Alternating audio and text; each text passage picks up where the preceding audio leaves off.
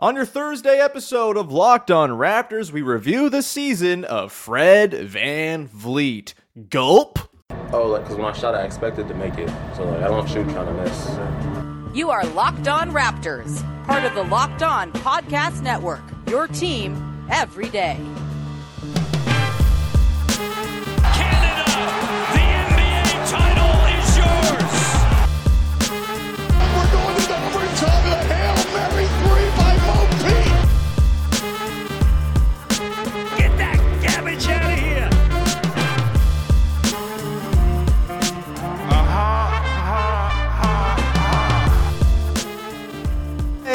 What's going on? And welcome to episode number 1390 of Locked On Raptors, part of the Locked On Podcast Network. Your team every day. It is Wednesday, April the 27th. I'm your host, Sean Woodley. I've been covering the Toronto Raptors now for nine seasons on various platforms. You can find all my work over on Twitter at Woodley Sean. If you're still on Twitter, you can also go to Instagram and follow the show over there. And most importantly, our Discord server, baby. The link is in the description. Jump on in there. We got like 50 Raptors maniacs in there throwing around all sorts of totally unhinged fake trade scenarios. Uh, we'll be talking about the Blue Jays a lot as they seem to be extremely good. And of course, once Zelda comes out in May, we're going to be just basically talking about Tears of the Kingdom and where to find all them shrines, baby.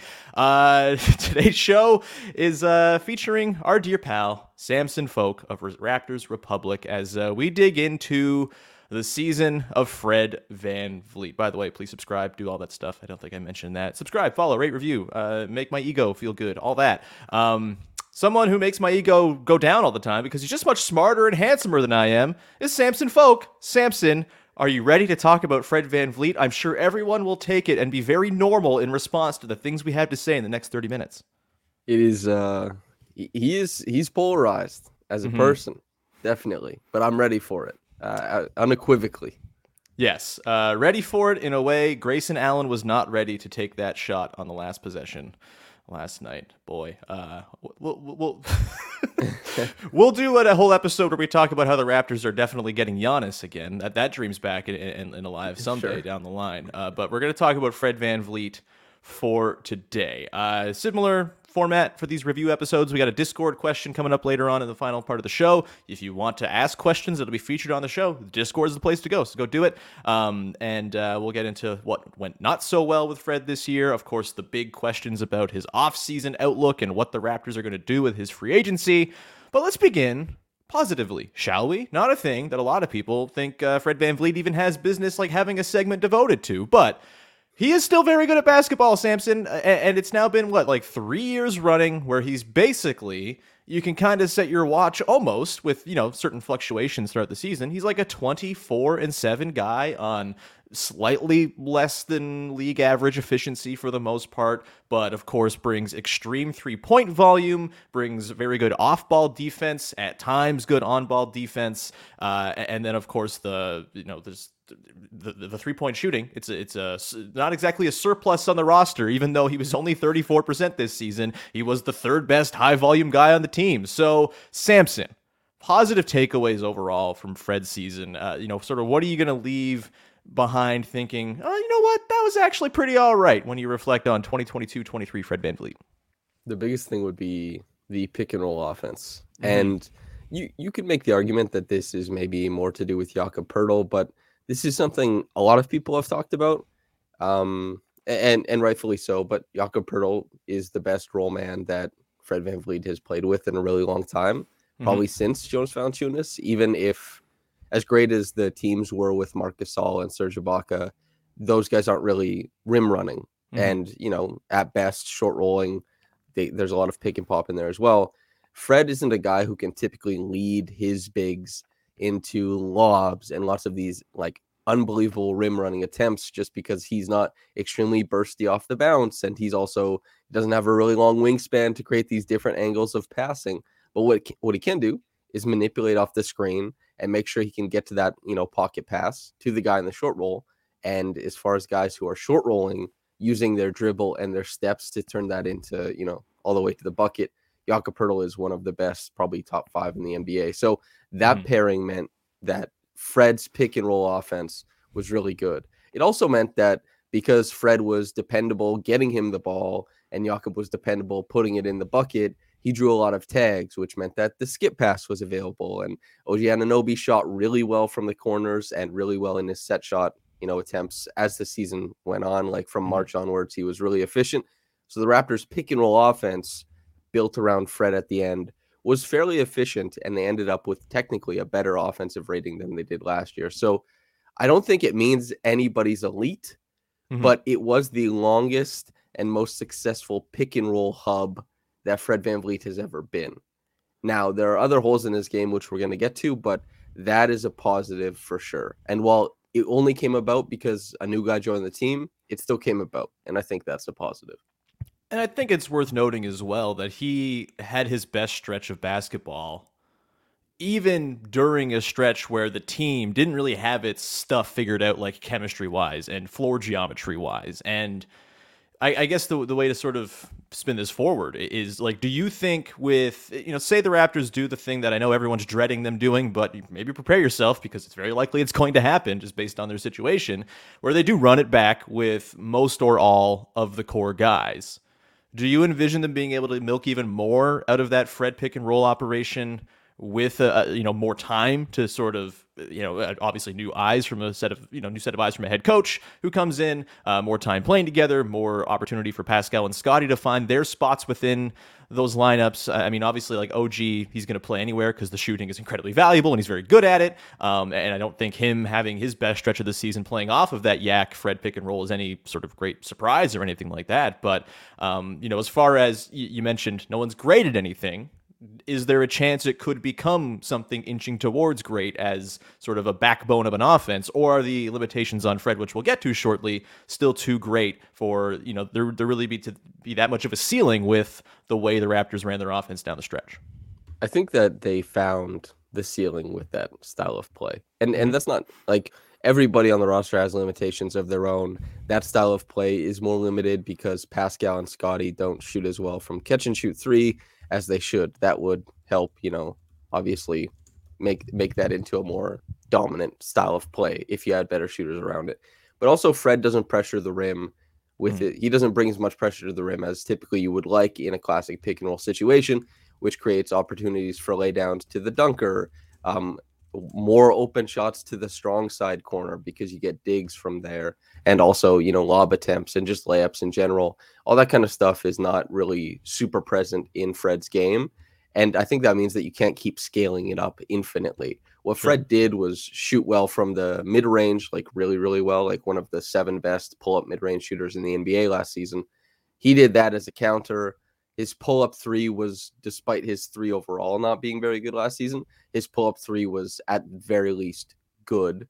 Um, 33, 34% on high volume pull ups from downtown is really good. If Pascal Mhm. did that, everyone would be extremely happy. But the pick and roll offense, I think it has to be more so about it's going to be less about finding like the one guy who's uber efficient and it's going to be about giving not only Pascal but Scottie opportunities in that in that role and trying mm-hmm. to toggle them effectively based on matchup. I think that's more so what it is. But I don't think there's like a massive ceiling for the Fred led offense as far as a pick and roll hub or something like that. Yeah, for sure. And I think, you know, that kind of speaks, I think, a little to what everyone's hope was, or what a lot of people's hope was coming into last season, which was, you know, more Fred off the ball, more Fred just kind of operating as a catch and shoot monster. And, you know, I, I just, the season never really developed to a point where that was like a thing they were able to implement a ton. You didn't get him scurrying around off screens all that much, right? It was like, all right, Fred, go create, go start the thing with with Yak now that you have a guard to work with. Even when he was working with, uh, you know, Scottie during the sort of the peak of Scottie's season in January. I mean, that there was you know some positive. That was kind of when Fred's season turned around, but that's not the ideal place to have him necessarily because of the limitations he talked about. He had a bad shooting season at the rim. You know, he kind of had a bad shooting season from everywhere except long mid range, which is uh, hilarious. A- and so I, I guess it comes down to are there other ways to have Fred be a prominent player on the team that justify having him out there? And we'll get into that. Ultimately, for me, sort of my 10,000 foot takeaway is all the polarization, all the bad vibes talk, all the shooting slumps and the crooked shooting nights, you still look at it, and outside of Jakob Poeltl, who played 25, 26 games for the team, and Christian Koloko, who was a bit part on this team, Fred VanVleet drove positive play better than anybody else on the roster. They need what Fred does to be competitive, to be competent, to have any sort of direction when they're on the floor. And that you're going to have to think about how you replace that element if you are going to be moving on from Fred VanVleet. As much as, you know, this was not his best season by any means, as much as he's probably never getting back to that all star level that he was at in 21 22, there's a lot that he brings to the table. And I do think a more sort of reimagined version of the Raptors offense does feature him in a bit more of a I guess flattering light maybe, and he can kind of yes work in pick and roll touches and all of that, but also still have this other side to his game where you get to weaponize him as an off ball guy. Uh, Samson, we're gonna come back on the other side. We're gonna get into what didn't go well for Fred VanVleet this season. And uh, look, there's not, we'll, we'll, talk, touch on a lot. There was a lot there. Uh, in particular, uh, you know, not even so much the on court stuff, which is easy to see, but sort of the more ethereal background noise that I, I, think, you know, very clearly played a role in the way this Raptors season transpired, whether it's on Fred or not. We'll get to that in just one sec. Before we do that, however, got to tell you about our good friends over at eBay Motors. Uh, when you're looking to build a championship team, and lots of teams right now in the NBA are sorting through this very difficult question. It's all about making every sure, making sure every player is a perfect fit. It's the same when it comes to your vehicle. Every part needs to fit just right. So the next time you need parts and accessories, head to eBay Motors with eBay Guaranteed Fit. You can be sure every part you need fits right the first time around. Just add your ride to my garage and look for the green check to know if your part will fit or your money back. Because just like in sports, confidence is the name of the game when you shop on eBay Motors. And with over 122 million parts to choose from, you'll be back in the game in no time. After all, it's easy to bring home a win when the right parts are guaranteed. Get the right parts, the right fit, and the right prices on ebaymotors.com. Let's ride. eBay Guaranteed Fit only available to U.S. customers. Eligible items only. Exclusions apply. All right, we continue on here. Samson Folk, Raptors Republic. Thank you to the everyday listeners of the show who've dropped in. If you are an everyday listener, if you have made the deal with the devil to look and listen to me every single day, uh, please let me know in the comments. So again, we can put you on a watch list. All right, uh, let's uh, talk about what didn't go so hot for Fred this season. Samson, where to begin? Um, I think the place to start is probably the sort of the more big picture stuff, the the vibes, if you will. You know, there's the on court play we'll dig into, but I think a lot of the spoiling of the narrative around Fred has been tied to this sort of perception that he's selfish, he's a ball hog, he's out for his own bag, he's out for his own looks. Can you believe how many threes he takes per game? Imagine where they'd be if he didn't take them. I might add, uh, they would be totally screwed. Um, but I, you know, I wasn't around the team this season. You know, you get a better sense of this stuff. I think just quite kind of when you're there, you're talking to people, you're kind of in the room, seeing what's going on. Um, I know the media stuff is still pared down from what it used to be, but you know, you were around the team this year, Samson. Obviously, there's only so much you can glean as well, but your general impressions of being around the team, like how much did how much was there actual fire behind the smoke that Fred was this like noxious element in the Raptors room? Uh, you know, I think an argument can be made that it maybe seems like all the players were just mad at Nick Nurse and not at each other. Um, you know, there was griping about, I guess, griping. I, I, feel like maybe overblown quotes about, you know, his role and, and whatnot. Um, there was the perception that he threw the team under the bus at the end of the season, which I just, I don't really think I got that either from the reading. Maybe I'm just bad at reading into quotes, but for you, how much smoke is there behind the idea that like Fred and Scottie in particular don't see eye to eye, can't possibly fit, that Fred's stymieing Scottie's growth, and that that was this thing that sort of spoiled the whole room over the course of the season? Because that seems to be the outside impression of what happened with the Raptors this year. I just don't really buy it. You were there all season. What's your sort of read on the situation? There was definitely smoke, and I think it made more sense that everybody, once Nick kind of openly talked about it and the Raptors made that decision, that everybody kind of said, like, oh, that's kind of where it was. Mm. Um, that seemed very intuitive to me, even from the outside looking in before I started covering the team in person, was that Nick is not the most harmonious personality. And I mm. think that's where a lot of the smoke was coming from. As far as Fred and Scottie in particular, I there's certainly you can glean stuff from how they interact on the floor, and also there's like times where Scottie will, you know, he'll he'll be upset that Fred missed him on a play or that Fred holds onto the ball to pursue another avenue. Um, Fred less so on court you know, persona, more so off court commentary throughout the season, thinly veiled shots at particularly OG and Scottie about his role. And those types of things you really don't want to see happening. But also, I think that's like the extent of it. Mhm. You know what I mean? I, I don't think it got any bigger than that. These guys aren't, you know, constantly shoving each other in the locker room or getting into, you know, tiffs in the hallway or anything of that sort. And, you know, the team isn't in the family era anymore and they're not in No. the best friends era anymore. It was Bring back Amir Johnson, please. Yeah.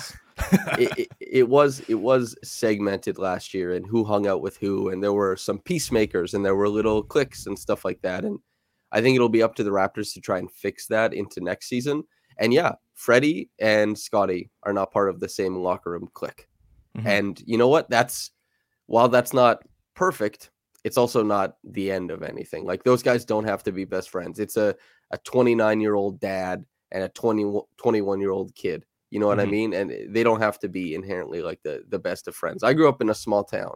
I saw plenty of oddball relationships between like the the 38 year old guy who had a nice truck and the 22 year old guy who was like got back from the oil fields and was like, who do I drink with in this town? You know? and Scottie and Fred are not hard up for hang opportunities outside of you know the locker room or even inside the locker room. So I don't think I think that's something they can certainly mend. I think Mhm. their play styles can definitely fit together. Mhm. And but I also think that until proven otherwise, the same way the team needs to be good for the fans to kind of come back and be like, okay, if you're running it back, we have to like maybe this team will be a playoff team. You have to see Fred and Scottie have a little bit more harmony on the floor together. And honestly, the team just has to succeed for those types of things to go away. Otherwise, whether it's right or wrong, it's going to draw the ire and the attention of the Mhm. fan base because where else would it go really? That's yeah. that's what they're going to speculate on. Uh, like fair. unfortunately, you know. Yeah, I, I mean, I, I think a lot of this stuff, you know, if they were a 48 win team, those things would have still existed. Those tensions would have still been there, and they don't come to the fore or they don't get talked about. If they, they had they kind could of win recaptured. 56 games. It doesn't mean they're hanging out, you know? Like, exactly, exactly. Yeah. Like, you know, I think so. I've been trying to like reckon with this, and I feel like this has been an under discussed, sort of very human nature level tension that was within the team. Like, Fred and Pascal, they've won titles. They've been all stars. Pascal's made two All NBA teams. I, I think there was this hope at the start of the year that, all right, turn the keys over to Scottie. It's Scottie's team now. And for those who were on that train, it was like, yeah, Pascal and Fred, they're getting in the way of that. Like, what, what are we doing here? Like, Scottie's the future. These guys, we know what they are. The thing is, we know what they are. They're very good. Like, they're not perfect. They're not the best two players on a championship team, but they're good basketball players who do good things for you, who drive positive play. And Scottie Barnes, for all the good he does, we talked about on yesterday's show, like he still struggles with the the, the waxing and waning effort, consistency. The he talked about his own conditioning at the end of the season, and he's just simply not the shot creator and the half court offensive hub that Pascal can be and that Fred has been. Like he's got moments, and uh, like I said on yesterday's show, the everydayers will know. Like he when he hits that ceiling, there's no one on the team who's as just like forceful and brutishly dominant as Scottie, but he doesn't do it all the time. And so I understand why Fred and Pascal might be sitting there being like, what, are we going to hand this guy, make him the heliocentric dude on this team? Like, no, that's not how this works. And I think the idea that like earning your spot is sort of viewed as this like archaic thought or something like that um, by those who want to see Scottie just kind of rise and become the dude my question is like do you think there's room for those three guys and like more importantly like it kind of seems like it's necessary to have those three guys to foster like a proper developmental track for a guy like Scottie who is not ready to be your heliocentric guy. He may never be that guy. That just might not be the type of dude he is. Having supporting players playing off of him seems like a good thing to me. Having three guys who can create shots for others and themselves seems like a good thing to me. I don't understand the perception that this team has to abandon the 29 year old timeline and throw themselves entirely into the Scottie thing. Maybe I'm naive thinking you can overlap timelines and this is just not a thing you can do, but I just I don't fundamentally agree with the idea that because these two guys are kind of older and maybe less uh, in terms of upside that they can't be there to sort of shepherd Scottie along. And I guess this comes down to a big question is like will eventually they cede that control, that sort of the status on the team to Scottie one day. And my thinking is like Scottie when he proves that he when he's when he just like decides it's his, it will be his because that's just what Scottie is when he decides to take over and is Scottie Barnes at his best. Like I talked a lot there, but like like thoughts on the things I just said in your ears a lot. Like I just like rambled on, Yeah. but like this whole thing drives me a little bit insane because it just feels like such a reductive and simplistic way to think about building basketball teams. Yeah. The quick thing on Scottie, um, everybody has this idea that you need reps to grow. Certainly you do. Um, you don't get your skill progression reps in game though. This is Yeah. probably the most important thing about Scottie is that you have to get your skill, your handle, your jumper, all this kind of stuff to a certain prerequisite to dictate defensive responses. And then once you can generate a wide array of defensive responses, then you want to start hemorrhaging possessions to that person so they can see all the different permutations defensively.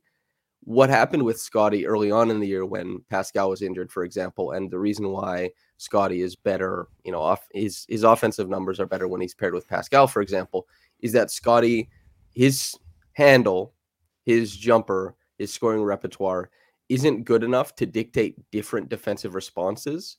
It's he's just going to get the same defensive response and he's not going to be able to drive an offense by himself over the course of a game.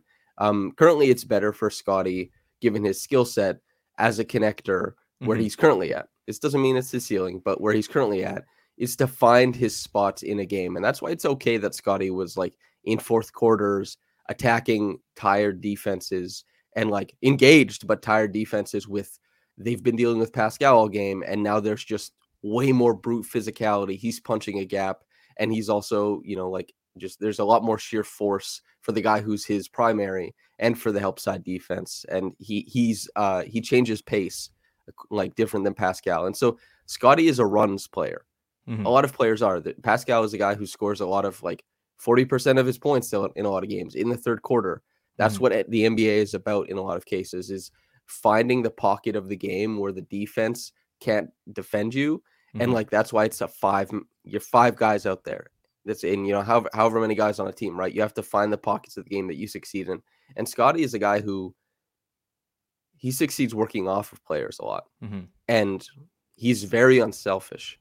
And so this dictates that he needs a somebody to create the advantage and b somebody to work off of. So well i think that for next season pascal certainly needs to shoot the ball better from three to help open things Yeah. up so does huge. fred particularly above the break those guys Mhm. and that will allow scottie to have more primary possessions that will allow for him to be more creative as a playmaker scottie also is a guy who you don't have to rush it but his skill progression needs to take a couple steps up before he starts getting all these possessions and the Raptors start to get stuff out of it. I think that Fred and Scottie are more in are an easier fit now that Jakob Poeltl is here. Mhm. Before Jakob was there, I thought that Pascal and Scottie was super easy. The thing that's a little bit more complicated now is that it's Jakob, Scottie, and Pascal. And those Yeah. three, if Pascal doesn't step up his shooting, that's where it gets really, really hard to justify. So we'll see what happens next season. And by the way, that's not the fault of Pascal. That's not the fault of Scotty. It's not the fault of Jakob. That's just like team construction.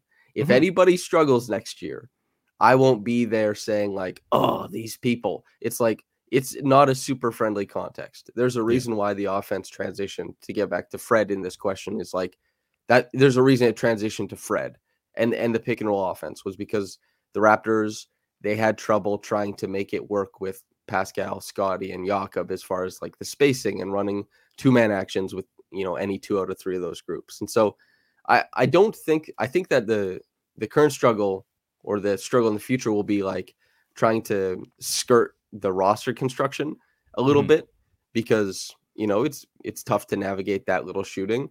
But as far as the platonic idea of putting good players and Fred and Pascal, as you said, at the very least, are good. Putting Mhm. good players who create around Scottie Barnes is like so unequivocally the answer because, uh, and you know, may, it could be Fred, it could be anybody, it could be Pascal, it could be anybody, but Scottie's a specific type of player that nobody should expect like a heliocentric star. Nobody should expect like a high pick and roll demon.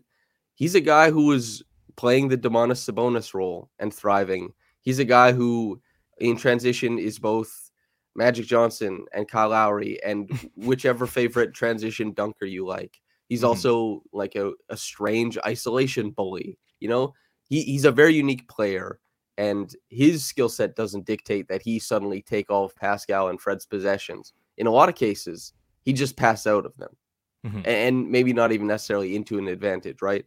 Um, it's tough. The team isn't perfect, far from it, Mhm. but I do think a little more possessions for Scottie. Certainly, you want to see next year, of course Sure. to- toggle it up if he progresses. But as far as what they've done so far, I think the creativity on offense is more of a, an indictment than it was the sheer amount of possessions that Scottie got. And I don't think that's Fred or Pascal's fault, really. Long answer to your long question. No, that's all right. I mean, uh, we didn't really talk about what went poorly for Fred this season, but we'll do that on the other side, and we'll get that Yeah. sort of worked into our conversation about what comes next for Fred, because the stuff that didn't go so hot for him this year is the stuff that will weigh heavily on the minds of those thinking about paying him, of the fans thinking about watching him for many more years in a Raptors uniform. We'll get into that in just a second here. Before we do that, however, Ibotta is our uh, next sponsor here to talk about today. Grocery sh- school shopping, getting a little something for yourself. You know you're already going to be doing it, so why not get cash back for it with Ibotta? With Ibotta, you can earn cash back on every shopping trip. Ibotta gives you cash back on hundreds of grocery items, from produce to personal care to pantry goods. Either link your loyalty account or upload your receipt after you shop and get your cash back. It's that easy. The average Ibotta user earns 120 bucks a year in real cash back. That could cover the entire cost of a grocery trip. That costs that's like almost a pair of Air Maxes. It's all there for you. Uh, right now, you can earn cash back on hundreds of online brands as well, and retailers too. When you start with Ibotta, including Lowe's, Macy's, Sephora, Best Buy, and more. Right now. Ibotta is offering our listeners five bucks just for trying Ibotta using the code LOCKED when you register. Just go to the App Store or Google Play and download the free Ibotta app to use the code LOCKED, L O C K E D. That's Ibotta, I B O T T A, in the Google Play or App Store. Use the code LOCKED.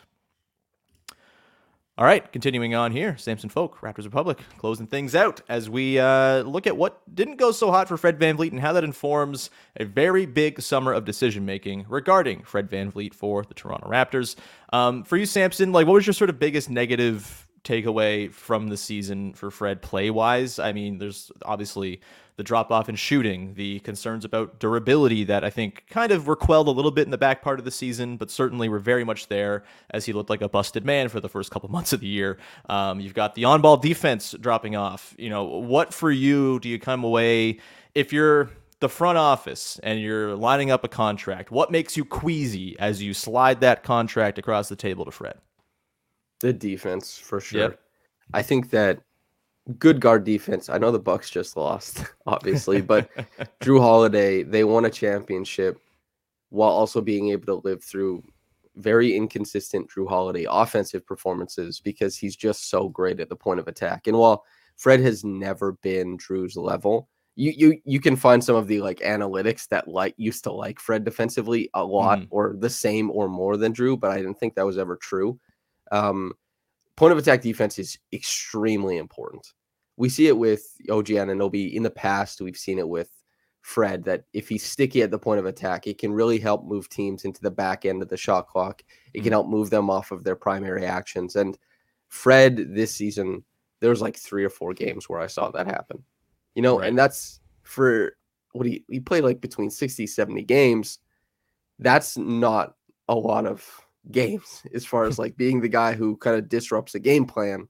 And in fact, became a guy who, man, the Raptors were hiding in certain games. That's a really stark contrast. And it's it's poignant that this was the first year in Fred's, you know, career that the team was worse defensively with him on the floor. It was marginal by the end of the season. Jakob Poeltl helped a ton because Mhm. Fred is has good instincts as a defender and a lot of the time knows where to be. And if you have uh, a, a big and high dropper at the level who's containing things, Fred's woes at the point of attack aren't as big a deal with Poeltl there. But that's not Fred's improvement. That's Jakob's kind of safety blanket. And Fred, he lost a lot of his ability to contain point of attack defenders, and it dropped off the, a massive, massive amount. And that that helped, you know, buoy a lot of the even when Fred, I know fans, they like to pay attention to his field goal percentage a lot. When Fred is shooting 38 to 40% from the field, a lot of the things that made that feel like it wasn't as big a deal was that he was giving you elite defense on the other end and just Mhm. insane levels of impact. He still had positive impact this season, but I can't imagine what it would have been if he had had a regular Fred VanVleet season on defense. And I don't think he gets back to that. I think offensively, he's still going to be like a, a good offensive player as you we keep going into the future. I think that there's things he can improve on. I think the shooting can come back around, Mhm. but I think that the defense is certainly uh, the most disappointing aspect, and I don't view that as coming back around. Honestly, Yeah, I mean, I st- he's still got the off-ball instincts for sure. Um, but yeah, the point of attack stuff not great. It was particularly a a problem when there was no backline rim protection, as you alluded to there. And I guess you know it comes down to. I think it all boils down to Fred is good. He's also very flawed. A- mm-hmm. And how do you build the team around various players' flaws. Because guess what? Every team has players with flaws. There are no perfect basketball teams now that the Warriors with Kevin Durant don't exist anymore. There's just, you have to bake in flaws and overcompensating for them into how you build your roster. And I do think bringing in Jakob Poeltl makes it so, you know, plenty of teams survive with less than ideal point of attack defense from point guards. That said, he's not Steph Curry. He's not De'Aaron Fox on offense, and mm-hmm. so it's harder for him to outweigh the the drop off defensively if it is what we saw this year. And hey, like you know, he's older. The minutes pile up. I can get on board with the idea that he's never going to be the same all defense flirting point of attack defender ever again. Do I think the off ball stuff will still play? Yeah, that feels like more instinct related and all that. Um, and he's got all that kind of in his bag, but you bake in the the drop off on defense, the shooting, which I feel like felt more team context related than you know I think a, like a death knell for his his stroke or anything like that this year. Maybe I'm wrong. Maybe this is step one of the decline and it's all downhill from here. But you you factor in those elements. You factor in the, the the fact that he's incredibly important to how the Raptors currently operate. We talked about the on-off differential, all that. The Raptors were really really bad when he wasn't on the floor. They had a really hard time, uh, you know, creating offense. They had a really hard time looking organized and looking like a sensible basketball team. It all leads to the question: What do you do this summer if you're the Raptors front office? Do you line up a big fat contract and say, you know what, you're our dude. We're going to take care of you like we tend to take care of our guys, and we believe in you. Do you look for an upgrade? I think it's fair to say the Raptors absolutely are going to need an upgrade on that spot if they have like championship ideals in the next couple of years here with like the Scottie Pascal prime overlap situation. Um, I'm not wired to think in terms of can you win a championship or not. As a fan, that, that's you know people are, are different in how they care about that stuff. But how like what, what do you do? Like it's uh you can't go into next season without the skills that fred VanVleet brings to the table because he's the only guy who brings a lot of those skills. You don't have a first round pick next year. It's top six protected. Like you are banking on being good next year. I think it would be basically malpractice if he walked for nothing and there was no replacement brought in. And i don't know looking around the league if there's like a clear that's the guy you target to replace and upgrade fred VanVleet this summer to me, this feels like it's headed towards he's sticking in Toronto. I guess the question is for how much, and is that the right call uh, as far as like team building goes for the Raptors? Yeah, I think you just you make sure. I I wouldn't be appro- opposed to them trading Fred if it means that they're kicking the can down the road and they're you know they're moving towards a younger team. Fine, honestly, they they made a trade that like they gave these guys a chance, and the whole team, everybody on it, they they stared down like the the 10 seed up 19 and they let it slip away and they let a lot slip away this season and that everybody bears some level of responsibility for that but a meaningful and good team would not have let this season happen the way that it did. So Sure. if if they do kick the can down the road into a rebuild then that starts with any number of trades. One obviously could be fred.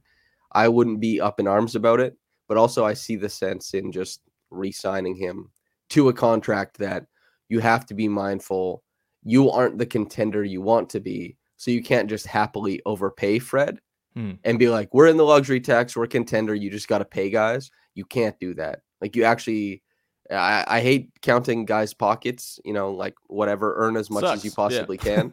but they have to they have to try and get Fred on a contract that not only is you know something that they can defend for next season, but something in the coming seasons that wouldn't be a big deal to trade. Mhm. That's probably what I'm thinking of in terms of making sure that they handle their business. Re Fred. Yeah. Yeah, I- just I think it's untenable to not have him or someone like Yeah. on next year's team. Like you just Disaster. full stop. You can't do that. And you're not drafting a point guard at 13 who walks in and is ready to do that stuff. It takes time for point guards. It's not going to be an instant thing. And I know some people will say, "Oh, Scottie's the point guard now." And hey, you'll try it out, but like uh like we talked about, he's not fully there yet as far as the requisite skills to be a you know, a consistently meaningful and positive point guard in the league either. So I think, you know, barring some sort of upgrade that falls out of the sky. Obviously, we're watching the playoffs right now. Plenty of teams are dropping like flies. There's going to be reevaluations of what they got to do. You're hamstrung a little bit by the fact that Fred is a free agent and sign in trades are only going to net you so much. And there's negative incentives for teams that on the other side get involved in sign in trades. You're going to have to be all right with hard capping yourself, all that stuff that is far too boring to dive into full detail. But um, it's just as like a, as a value proposition, which I hate again, gonna get talking about. Like it feels to me bringing Fred back next year, even if it is like a slight overpay, that's preferable to not having what Fred VanVleet does on the basketball team. And I don't right now see an avenue. As much as in our Locked On Raptors Discord, I keep on dreaming about a Jamal Murray and uh, Aaron Gordon for Pascal and Fred swap. That's not happening. It does not. So like I I have a hard time seeing this going any other way. But Fred signs a deal that most people will be pretty upset with at first blush, and it probably ages fine as the cap goes up. And some contender somewhere down the line, if it comes to that, says, "Hey, that's a dude we should have on our team. Let's go get Fred VanVleet." And that is how it all kind of transpires. Would have been real nice, I would say, if the uh, Clippers just uh, did the Terrence Mann in a first round pick thing, huh? Uh, I like Terrence Mann a lot. I really like him. apparently the Clippers do too, uh, and I guess like Russ worked out well for them, but you know, um, Did he ever? Yeah. Yeah, uh, poor Clippers. Bring Kawhi back. Let's let's let's let's go down- down that road if we're bringing back old friends. Uh, question of the day from the Discord to close it out. It's a light one, uh, and, we have not talked our last about Fred VanVleet. So if we left any meat on the bone, as it were, we'll get into it. I'm sure at some point in the next couple months. But uh, the Discord cue of the day from McLean. McLean, I think McLean. I'd like to say it in a Hans Gruber voice. McLean. Uh, Bounty hunting is a complicated profession. The question from McLean is if Fred leaves as a free agent, will this signify the victory of OG's Gillette Team Smooth? Follow up, would Samson therefore switch from Team Styled to Teams to Team Smooth? This is a Samson specific Discord question of the day about Fred VanVleet. What is your answer? Okay, so Trey and I actually have an ongoing bet that he was going to shave his head bald if the Pelicans made the finals. I, I we made that bet like a week and a half before the Pelicans took the first seed. I This is Trey from the your, your Raptors Yeah, Republic yeah. podcast, by the way. For those who aren't, uh, I mean, everyone probably listens to you who listens to this, but you know, Yeah, um, Trevon Heath, um, good friend of mine. Anyway, uh, and I would have had to shave my beard if the Grizzlies make the finals. The Grizzlies Hmm. are still in the playoffs, so I might end up joining Team Smooth. Also, was I was Team Smooth for different parts last year, except I had a, a mustache because I always I don't know I, I crave identity outside of myself, and I find it in the change of my facial hair at times. But uh, yeah, uh, I could be Team Smooth for a time. yeah, Yeah, yeah, I think that makes sense for me. That's a very thoughtful question, though. I'm glad. I'm glad my facial hair is on the on the mind of people, even if Look- even if it's spurred on by something. I told you the Locked On Raptors Discord. It's unhinged in the best kind of way. Uh, just talking about all the facial hair situations for all of the Toronto Raptors media folks. Uh, Blake Murphy's up next. Uh, no, his beard's the best one. He Damn does it. have a really great beard. Yeah, mine is like a. You and I both have like we have good beards. We have beards. Yeah, I got like a dirtbag beard, but like it's a kept dirtbag beard. yeah. People would be like, "That's a beard." They Mm-hmm. wouldn't. They wouldn't kind of police us over it and be like, you know, it doesn't connect here or there. But Mhm. Blake's is like a big old lumberjack daggone thing, you know. Yeah. And uh, I don't know who else. accom- Well, Michael Grange did during the pan- the pandemic, I suppose, but that's not really his bag anymore. If Fred's no longer to finish answering this question, if Fred is no longer on the team after this year, I don't know if it signifies OG's team smooth victory because Blake exists. Like we can just swap Blake into those commercials, right? Like he's on TV now. He, he, he- like Samson. we can. Oh, I was gonna say I have a funny story about that. Okay. They were when OG had his was injured prior to the trade deadline and kind of was doing his depression mutton chops. Um, they were trying to film a Team Smooth versus Team uh whatever the hell the other one is called. They were trying to film one of those commercials and OG wouldn't shave his mutton chops and he held up production. you know, like which is really funny. They're like everybody's freaking out. They're like, how can he be team smooth when he has the mutton chops? And he was like, I don't want to do it. And uh, it was just that's really funny. Like um, mid-season story was that that nobody really ever told us that OG wouldn't shave. And it was like a debacle. He did end up shaving, of course, but it's pretty funny that everybody's like, OG won't shave. It's a disaster. You know, I like that. Michael Jordan won't wear the shoes in the shoe commercial. Damn Yeah, it. exactly. Uh, yeah. Uh, that feels like the perfect place to leave the show, frankly. Uh, Samson, thank you so much for hanging, man. This was uh, this was great. Uh, anything you want to promote for the good people out there? You got lots of stuff going on. We're wrapping up the season, I'm sure. Uh, yeah, just raptorsrepublic.com. For my written work, it does require subscription. If anybody uh, Pay it! feels so Pay the damn money. if anybody feels so inclined, it, it does help the the website, obviously. But um, outside of that, just hanging out, hanging in, all that good stuff. Uh, thanks for having me on, Sean. Course, man. Uh, anytime, always a great time to chat with you, and I'm sure the listeners are like, "Wow, a smart guy! This is great! What a great breath of fresh air." Uh, we'll leave it there. That's not to denigrate the other guests on the show; they're also very smart. It's just the solo shows where it's a big old dumb guy fest. But no, we'll leave it there. Thank you very much for tuning in, supporting the show. Uh, join the Discord if you haven't yet. It's a lot of fun, and uh, it was it was fun just like melting down at that Jimmy Butler uh, lob finish at the end of regulation last night with the folks in the Discord. Uh, you know, well, more upsets to come. Hawks, Hawks. No. Uh, that'll do it. We're back again tomorrow. I will dig into the seasons of Precious Achiuwa and Chris Boucher. I'm going to talk about them in tandem, much like they like to play with one another. Uh, will they still both be on the team next year? We'll dig into that tomorrow as well. Come back next week. I think I got a big guest looming for Tuesday, so keep an eye out for that. And until then, have a wonderful rest of your day. Thanks so much for hanging. Go support the show.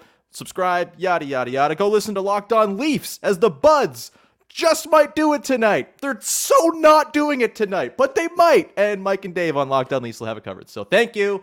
Thanks for hanging, and uh, we'll talk to you tomorrow. Bye bye.